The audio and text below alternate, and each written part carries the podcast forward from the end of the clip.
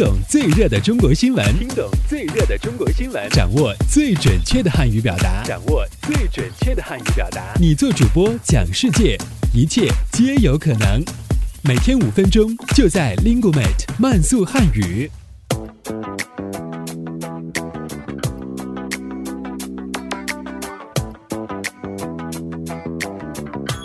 嗨，大家好，我是主持人阿布，欢迎来到本期的慢速汉语。以下新闻均摘编自国际在线网站。好，我们来看看今天都有哪些要闻趣事的发生。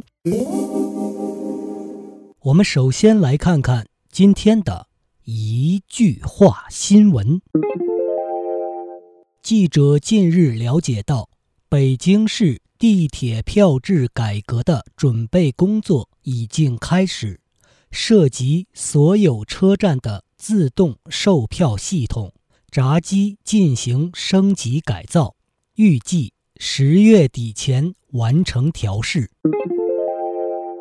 据悉，我国不动产登记时间表已于近期确定，将在二零一六年全面实施。统一登记制度，二零一八年前，不动产登记信息管理基础平台投入运行，不动产统一登记体系基本形成。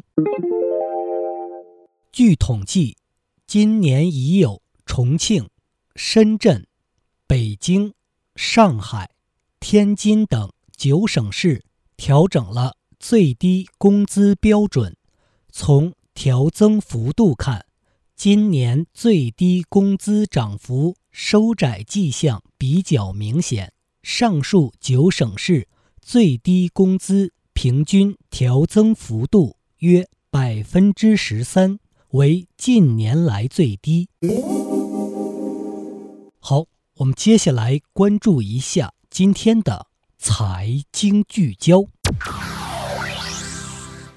福布斯中文版昨天发布的二零一四华人富豪榜显示，长江实业集团有限公司董事长李嘉诚凭借三百一十亿美元的净资产再次荣登榜首，香港新赌王吕雉和地产大亨李兆基则包揽第二、第三名。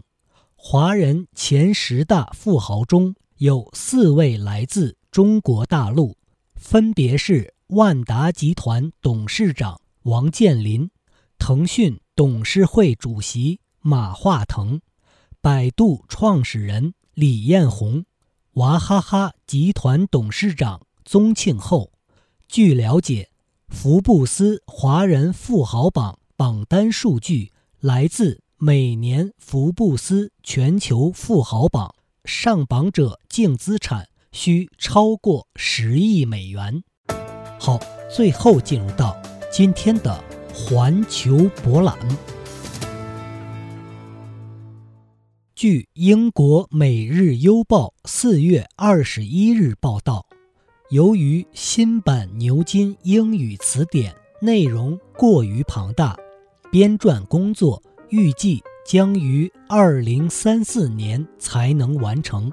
据估算，第三版的内容会是一九八九年的第二版的两倍之多，将有四十本分册。因此，通过网络浏览新版词典似乎更为可行。牛津英语词典编辑迈克尔·普罗菲特表示，他的团队。从一九九四年起就开始编撰新版牛津词典，他们每个月编撰大约五十到六十个词汇，目前已完成了八十万单词的编写。他认为，词典是语言永久的记录，是社会史的组成部分。好。这里是由 Linguemate 出品的 Speak Chinese 系列节目，我们下期再见，拜拜。